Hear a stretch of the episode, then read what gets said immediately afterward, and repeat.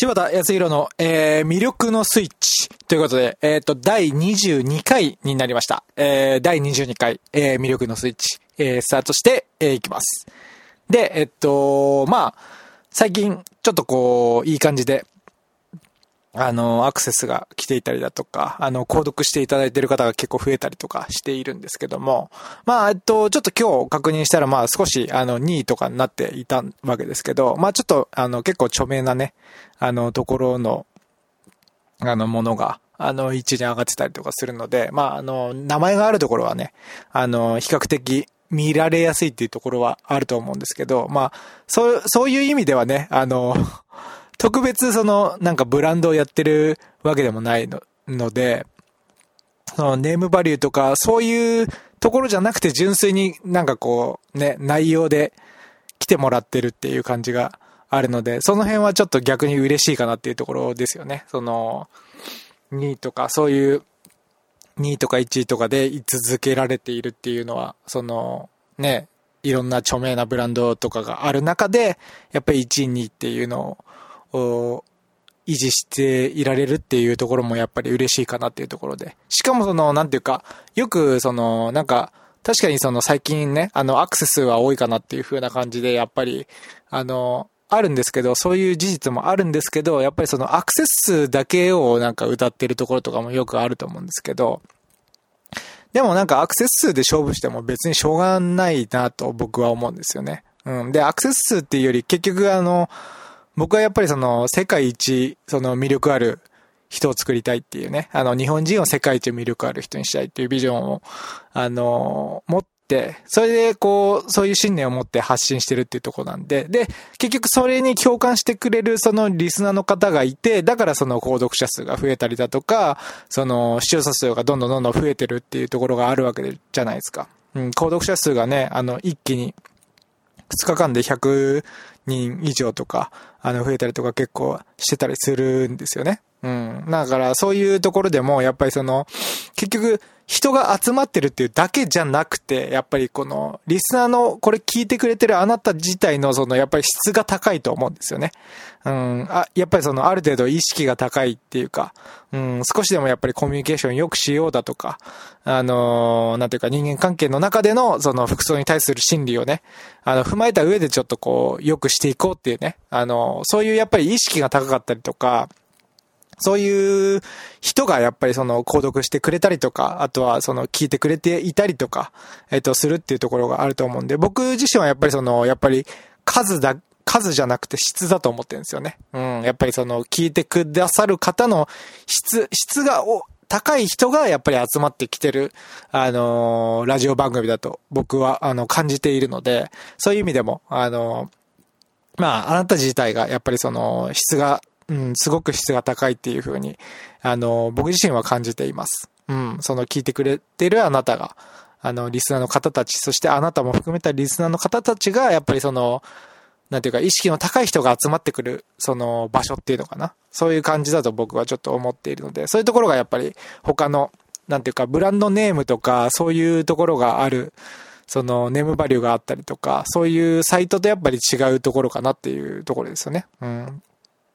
そこがやっぱりちょっと個人的には、あの、嬉しいところかなっていうところですね。うん。単純にその内容でっていうか、純粋にその内容に対して、こう、聞いてくれてとか、その、世界一魅力ある人を作りたいっていうそのビジョンに共感して、こう、購読してくれてるとか、そういう人がやっぱり多いっていうところで、やっぱりその、すごく、やっぱり日本人ってすごい、あの心がこう、綺麗な人がやっぱり多いなっていうふうに僕はやっぱり思うんですよね。やっぱり。日本人ほどその、なんていうか、なんだろうな、あの、気遣いができるとかね。そういう、あの、人種っていうかな。あの、人種の話するとあれかもしれないです。ですけど、やっぱりそれ、そういう人種ってやっぱり他にはいないと思うんですよね。あの、海外の人はやっぱり見た目とかはやっぱり、あの、ね、生まれ持ったものはちょっとかっこよかったりするかもしれないですけど、やっぱりその人に対する気遣いだったりとか、そういう細かいところですよね。あとは礼儀正しさだったりとか、そういうところがやっぱりその日本人に勝てるところは多分ないんじゃないかなっていうふうに思うんですよね。うん。だから、そういう意味でも、そういう、なんていうかな、内側がもともと素晴らしい人をさらにこう磨き上げたいっていうところがあるわけです。うん。で、まあその、内面の部分もそうですし、その、なんていうか心理面を踏まえた、その服装の話だとか、そういうところでもその男性的魅力、そして女性的魅力っていうのをパッとその視覚的な印象としても、やっぱり上げて、えっ、ー、と、やっぱり魅力ある人を作りたいっていうところが、あの、信念を持ってやってるので、あの、で、やっぱりそれに、あの、どっかしらやっぱり響くところがあって、やっぱりあなたはこれは、あの、聞いてくれてるというふうに思うので、やっぱりそういう意味でもすごく質が高い場所だ、質が高い人が、こう集まってきているなっていうふうにちょっと感じています。ということで、えー、っと、まあ、ちょっと少し感じたことっていうところですよね。うん。感じたことをちょっと話したんですが、えー、っと、ちょっと具体的に内容に、あの、入っていこうかなというふうに思います。で、まあ、その、続々、その、プレゼントの、あの、昨日アップした、えっと、プレゼントの、えっと、詳細を書かれた PDF のところも結構アクセスもきっちり、あの、どんどんどんどんアクセスしていただいてるみたいなんで、多分、あの、まず最初はね、あの、チャプター1の、あの、青が与える心理の部分をちょっと見ていただいてるかなというふうに思うので、あの、じっくり見ていただいた上で、えっ、と、他の6色の分もゲットできるかどうかっていう、ゲットしたいかどうかっていうのも、ちょっと判断して、プレゼントを応募していただければいいかなというふうに思います。それでは、えっ、ー、と、ちょっと本編に入っていくわけですけども、えっ、ー、と、今日は、えっ、ー、と、まあ、引き続き服装心理学ということで、えっ、と、まだまだちょっと医療で、ちょっと伝えきれてない部分があるんで、えっと、まだまだ、えー、残りの色も、えー、話していこうかなというふうに思うわけですが、今回はですね、えっと、ピンクが与える心理ということで話していきます。ピンク。で、やっぱりその、ピンクって聞くとやっぱりその、女性が特に、えー、っと、やっぱり興味が湧く色かなっていうふうに思うんですけど、最近はやっぱりその服装とか、その見た目に、その気を使う男性とかも結構増えていて、やっぱりその男性でも積極的にこうピンクなども取り入れてる人もいたりすることもやっぱり多いわけですよね。うん。なのでそういう意味では、えっ、ー、と、このピンクっていう色はものすごくこう活用できる、このピンクが与える心理っていうのを知ることでものすごく活用ができるんじゃないかなっていうふうに思います。で、まあ今回の話を聞けば、このピンクっていうのものがどういうふうなえっ、ー、と、心理、印象、感情を抱かせるのか。うん。そして、まあその、なんていうかな、どういうメリットがあるのか。うん。どういうメリットをもたらす、えー、感情とか心理とかを与えるのか。そして逆に、どういうデメリットも与えてしまうのかっていうことを、あの、話していきますので。で、やっぱりこのデメリットを知らないと結構やっぱりピンクはやっぱりその特に女性とかをね、女性的な印象の象徴でもあるんですけど、使い方を間違えるとちょっと、あの良くない印象に結構なるので、結構あんまり、本当にこのピンクのそのデメリットはちょっと知っておいた方がいいかなっていうふうに思うので、あの、ぜひぜひ、あの、確実に、あの、ものにしてほしいかなっていうふうに思います。で、まあ、男性に関しても、えっ、と、どんどんどんどん、あの、僕自身も、まあ、最近はあんまり来てないんですけど、えっ、と、結構服飾の学校だったりとか、あの、アパレル業界で、えっ、と、いた時などは結構、あの、来てたことは多かったので、そういう体験談からもちょっと男性に対するアドバイスができるかなというふうに思うので、うん、ぜひ、えー、聞いてほしいというふうに思います。では、えっ、ー、と、内容に入っていくわけですけども、えっ、ー、と、ピンクが与える心理っていうことで、えっ、と、どういう、えキーワードがあるかっていうことをまず最初に話していきます。で、一つ目に、えっと、優しさですね、優しさ。うん。まあ、優しい印象を与えるっていうのは、やっぱりその、イメージとして、やっぱり強いかなというふうに思うので、まずこの優しさっていうのがあります。で、二つ目に、えっと、甘えです。甘え。まあ、甘えたいっていう感じですよね。甘えたいっていうような、えっと、感情を抱かせっていうところがあります。やっぱりその、なんていうかな。うん。甘えたいとか、その、そういう、なんていうかな。ちょっと子供っぽさっていうのかな？うん、そういうような感じの、えっ、ー、と、印象を与えるので、あの、男性的にはやっぱりその、やっぱり守ってあげたい的なところの心理でこう、その甘えたいが結構グッとくる部分もあったりするっていうところがあります。あと三つ目にその子供っていうキーワードがあります。子供。で、この子供っていうのが結構また、あの、いろんな意味を持っているっていうところで、まあ子供っぽく見えるとか、あとは、その、なんだろう、比較的その、なんていうかな、うん、子供っぽく、その、なんていうか、見られるっていうのもそうだし、その、扱ってほしいっていう感情もあったりするんですね。そのピンクを着てる人の。うん。だから子供っぽく扱ってほしいとか、その、まあそのね、女性がこう頭ポンポンってやられるのが結構好きだっていうのも、ちょっとその子供っぽく、その、扱ってほしいっていう部分があるんで、そういう、あの、人は結構ピンクとか好きだと思うんですよね。うん、だから、その子供っていうキーワードだったりとかもあります。あとはその穏やかっていうところがありますね。まあ、穏やかさ、感情の穏やかさとか、この辺もあの優しさとか、そういうところのつながりであるんですけど、やっぱり気持ちの穏やかさみたいなところがあります。あとは、えっと、幼さですね。これはちょっと子供から繋がってるわけですけども、ちょっとまあ幼い印象っていうのかな。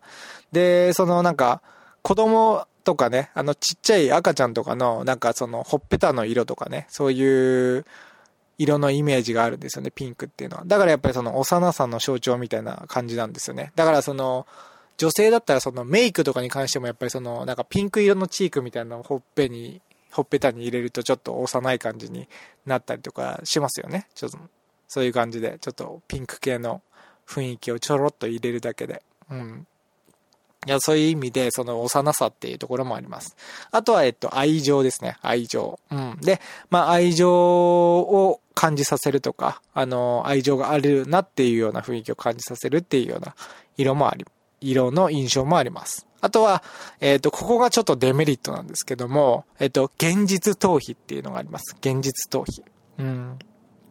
で、これはちょっと後から、えっと、詳しく説明していくんですけども、えっと、ちょっと現実逃避っていうちょっとネガティブな印象があるので、えっと、これをちょっと詳しく後で、えー、解説していきます。っていう感じですね。えっと、もう一回繰り返すと、えっと、優しさ、えー、甘え、えー、子供、えー、穏やか、えー、幼さ、愛情、えー、現実逃避っていうキーワードがあります。で、このキーワードを元にして、えっと、さらに深く話していくわけですけども、えっと、まずは、えっと、やっぱり優しい印象を、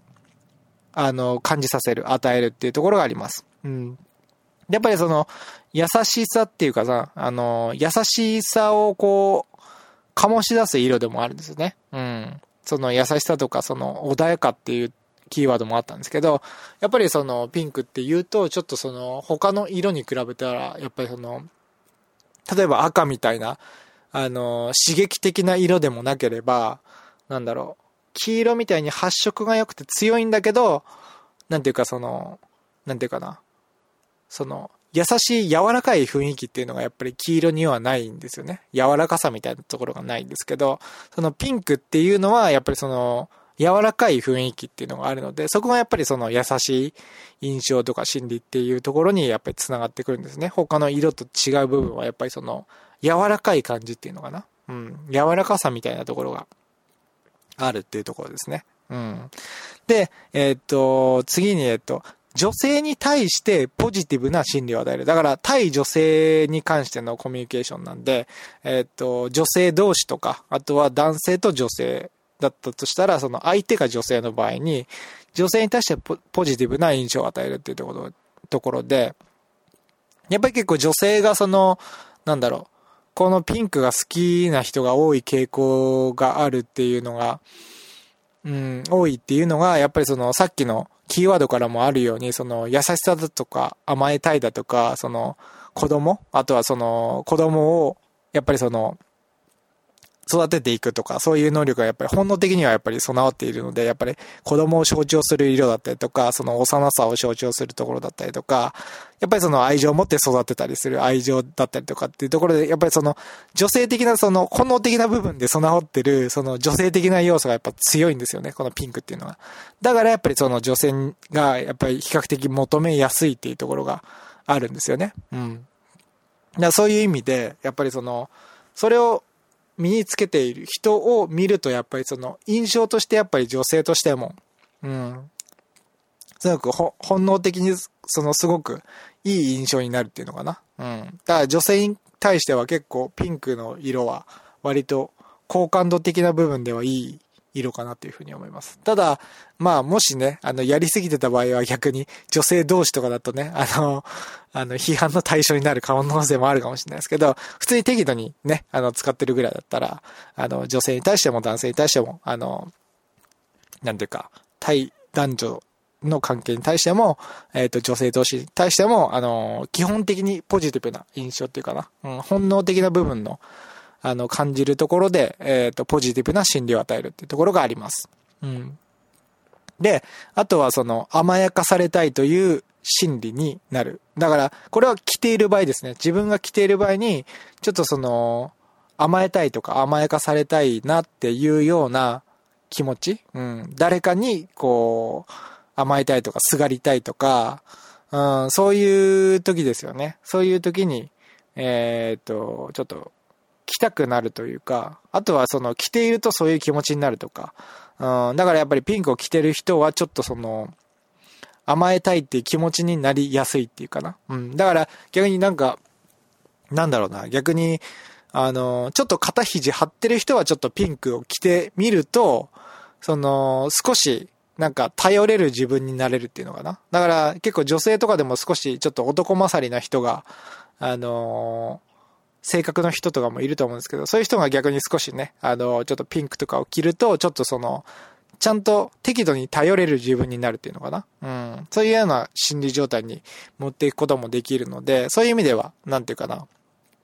ちょっとその、すごい、ちょっとサバサバしすぎてるんじゃないの？みたいな感じで、ちょっと見られてしまう感じの女性っていうのかな？そういう人はちょっとピンクとかをちょっと取り入れてみると、あの、いいバランスになるっていうか、ちょっと適度にいい感じに頼れる自分になることができるっていうところが、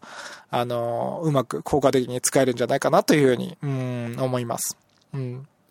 でも逆に女性だけじゃなくて、その男性に対してもやっぱりその、なんていうか、もう頼らずに人その、俺がやるみたいな感じでね、あの、俺だけでなんとか解決するんだみたいな感じで、思ってる人は逆にその、例えばね、あの、ピンクでもちょっと取り入れやすい色とかあると思うんですよ。その淡い感じのピンクで、えっ、ー、と、シャツとかね、うん、シャツとかで、えっと、ちょっと淡い感じのピンクとか、そういうものだったら、男性でも、あの、比較的取り入れやすいと思うので、そういうものを取り入れたりして、えっ、と、着ていくと、えっ、と、心理的に、その、なんていうか、甘えられる自分になるっていうのかな？ちょっとその、適度に頼れる自分になるっていうところがあるので、そういう、その、なんていうか、ちょっと肩肘張りがちな、もう俺がもうなんとかするんだみたいな感じで、なりがちな人はちょっとその、ピンクを自分で着ることでその、緩和するっていうのかな？うん、その、適度に頼って、でも自分で頑張るところは頑張ってっていうところの適度な緩和っていうところができるかなっていうふうに、うん、思います。だからそういう感じで取り入れてもらえればいいかなというふうに思います。うん。で、あとはやっぱりその子供っぽい、えー、比較的幼い印象を相手に与えるっていうところがあります。で、やっぱりその、その子供の象徴っていうかな、子供のその赤ちゃんとかがやっぱりほっぺたが赤くてピンク色でっていうような感じで、えっ、と、なってるような印象があるんで、やっぱりその子供的な印象っていうのかな、うん、赤ちゃんみたいなその感じの印象があるので、そこから連想されて、やっぱりその幼い印象、比較的子供っぽい幼い印象っていうのを与えるんで、逆に言えば、あんまり子供っぽく見られたくないっていう人は、えっ、と、ちょっと比率を低くすると、低くっていうかその少なくすると、えっ、と、ちょっと子供っぽさが少し抜けて適度な柔らかさが保たれるっていう感じになるかなっていうふうに思うので、ちょっと比率を減らしてみるとかね、その子供っぽく見られるっていう場合はね、うん、ちょっと大人っぽく見せたいっていう場合は、比率を減らしてみるっていうところですよね。ポイントだけで使うとかね。ワンポイントだけで使うとか。そういう感じにしていくと、その子供っぽさも抜けていくかなっていうふうに思います。で、逆に、その、なんか、あの、なんていうかな。あんまり上目に見られちゃうような人は、ちょっとその少し取り入れるようにすると、ちょっと少し印象をちょっと下げるような感じっていうのかな？年齢層を下げるような感じになるかなっていうふうに思うので、そういう意味でもその、自分がどういうふうに見られてるのかっていうところから、その子供っぽさをプラスした方がいいのか、それともマイナスした方がいいのかっていうところで、その取り入れる比率を変えていくとすごくいい印象になるんじゃないかなっていうふうに思います。で、まあコミュニケーションに関してもすごく良くなるんじゃないかなっていうふうに、えー、思っています。で、え、っと、ここからが、えー、っと、デメリットなんですけども、そのさっき言った現実逃避ですよね。なので、その、使いすぎてピンクピンクピンクみたいな感じになっちゃうと、その、不思議な人とか変わった人みたいな感じで、あのー、思われてしまう。そういう印象を抱かせてしまうってことです。まあ、不思議ちゃんみたいな感じでね。その、その、なんていうか、その、ふわふわした印象っていうのかな？その、現実からこう、逃れて、とりあえずその、なんか、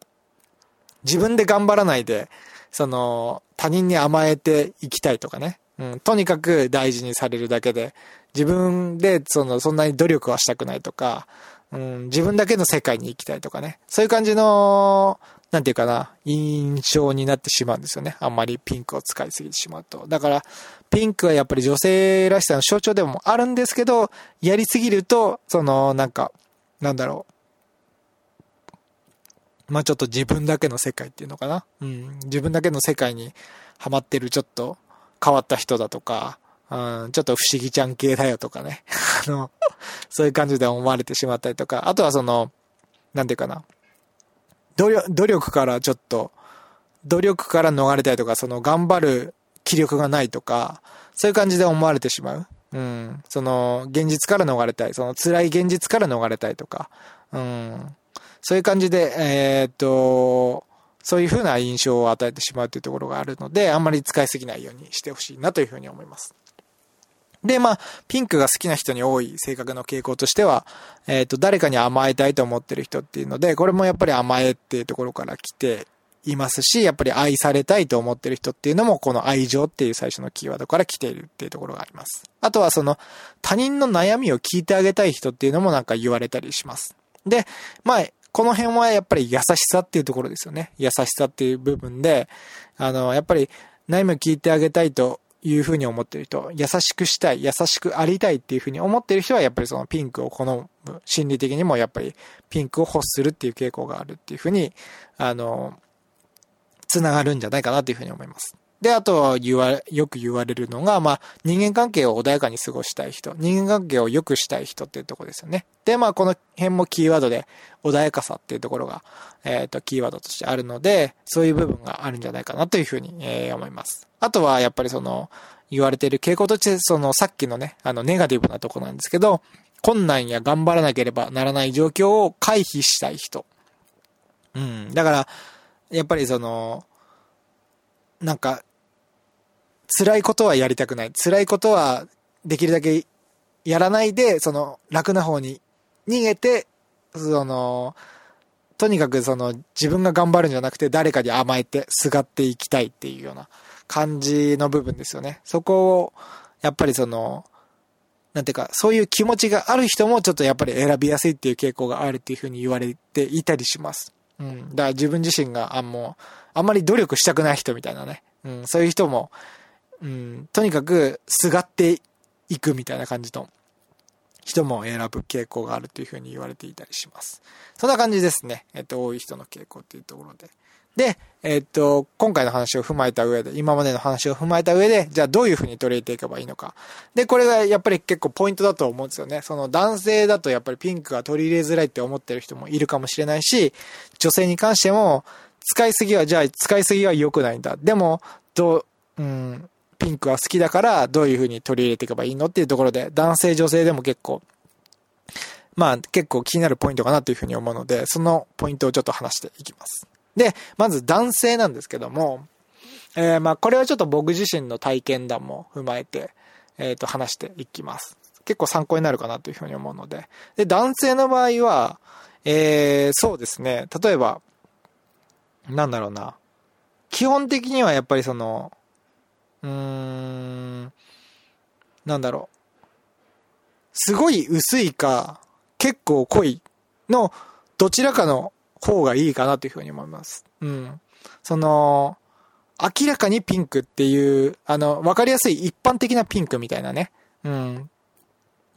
ところだと、その、女性的な雰囲気の方がやっぱり強く出るんですよね。で、やっぱりその子供っぽさとか優しさとか、あの、幼さみたいなのは、やっぱり女性が取り入れると結構いいんですけど、男性だとやっぱりあんまりプラスには働かないかなっていうふうに思うので、どちらかといえば、その、なんていうのかな。すごいうっすら入ってるような感じ？うん、すごい薄い感じか、うん、ほんのり入ってるようなピンクか、もしくは、その、なんだろう、すごい濃い、その、よくなんかそのショッキングピンクみたいなことを言われたりするんですけどね。あの、すごい濃いピンク。で、僕自身はその T シャツとかね、あの夏場の T シャツとかはそのショッキングピンクっていうものすごい濃いピンクとかを、えっ、ー、と、使っていたりしました。うん。その方がその、なんていうか、なんていうかな、その、甘さみたいなところとか、その子供っぽさみたいなところよりはちょっとその、強い色なんで、色が。うん。濃い、濃いピンクっていうのかな？そのショッキングピンクっていうような感じを使ってたりしました。あとはその、色のトーンはまあ、その、なんていうか、すごい薄いか、すごい濃いかみたいな感じのところが男性的なところではいいかなというふうに思うんですけど、あとポイントとしてはやっぱりその、なんていうかな、男性的な、その、なんていうかな、ダークな色味とか、うん、まあ、ダークなイメージは今まで言ってると思うんですけど、ダークなイメージだとか、あとはその、男性的なデザインとか、雰囲気があるものと組み合わせるってことです。うん。その、どうしてもピンク単体だと、やっぱりその、女性的なイメージとか柔らかいイメージばっかりがこう出てしまうんですよね。そうするとその男性的魅力を上げたいっていう風にやっぱり僕自身は思うので、その男性性がやっぱりちょっと落ちるんですよね、ピンクっていうのは。だから、その、男性的な服と合わせるっていうか、そういう感じがいいかなっていうふうに思います。で、僕自身はその、その、なんていうか、ピンク、その、ショッキングピンクの T シャツとか夏場に着てた時は、あの、ちょっとダメージが入ってる、その、ジーンズとか、うん、け、ちょっとその男臭い感じのね、うん。その、スキニーとかその、細いやつじゃなくて、ある程度、ちょっとそ、その、適度な、レギュラーみたいな感じの、えー、ある程度ちょっとゆとりのあるような、あの、もので、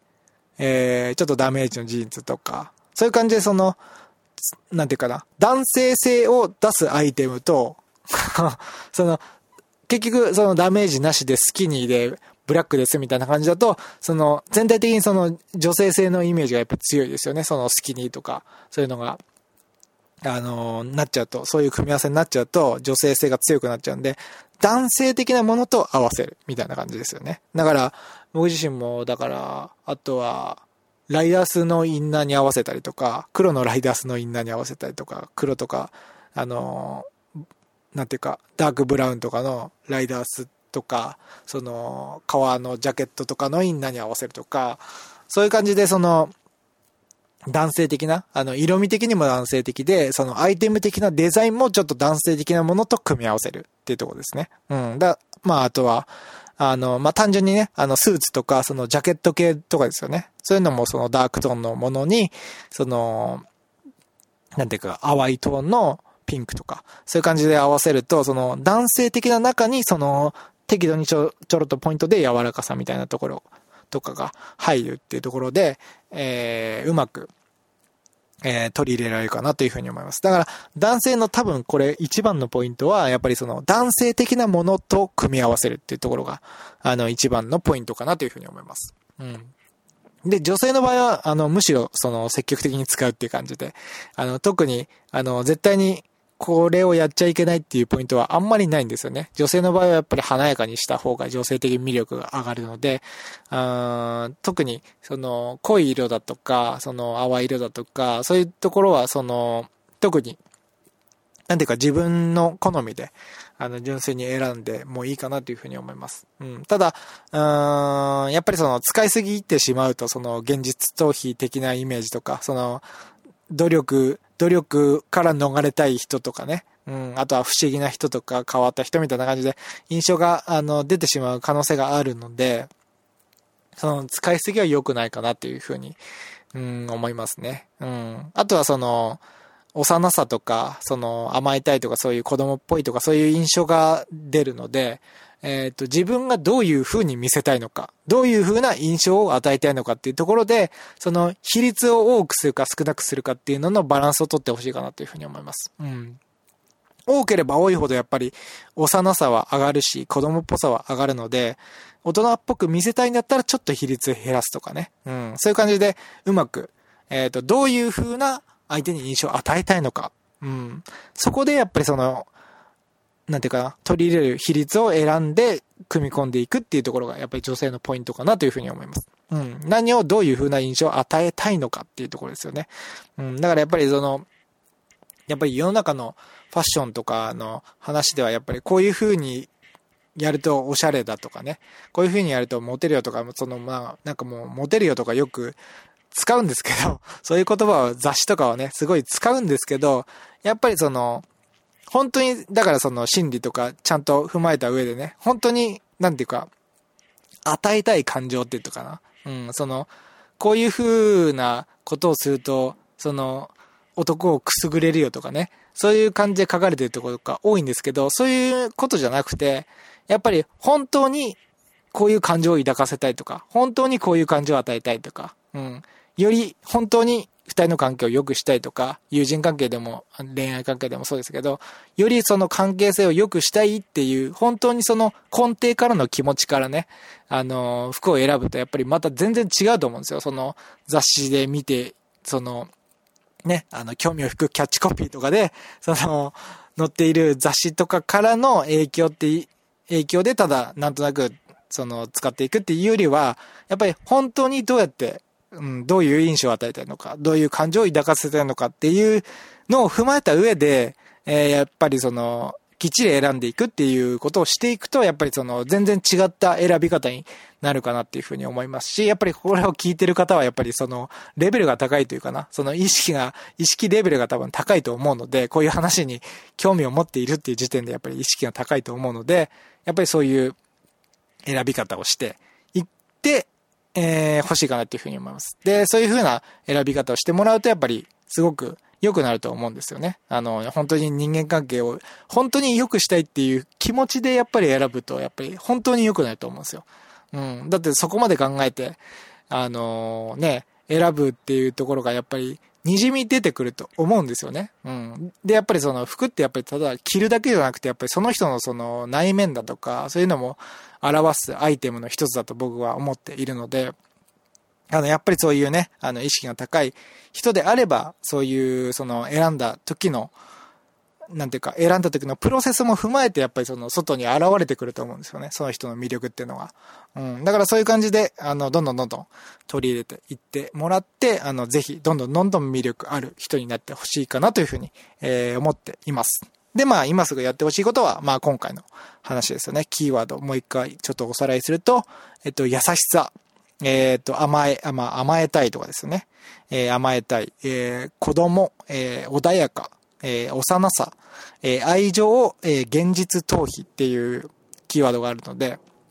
このキーワードを踏まえて、プラス面、マイナス面踏まえて、ぜひ、えー、どんどん積極的にというか、あの、上手にっていう感じですよね。うん。上手に取り入れていって、えっ、ー、と、魅力ある人になってほしいというふうに、えー、思います。ということで、ちょっと想像以上にヒートアップして、えっ、ー、と、30分超えてしまったんですけども、えっ、と、今回も、え聞いていただいて、えー、本当にありがとうございます。えー、っと、第22回ですね。今回第22回、えー、魅力とスイッチ、え終了します。えお聴きいただいて、えありがとうございました。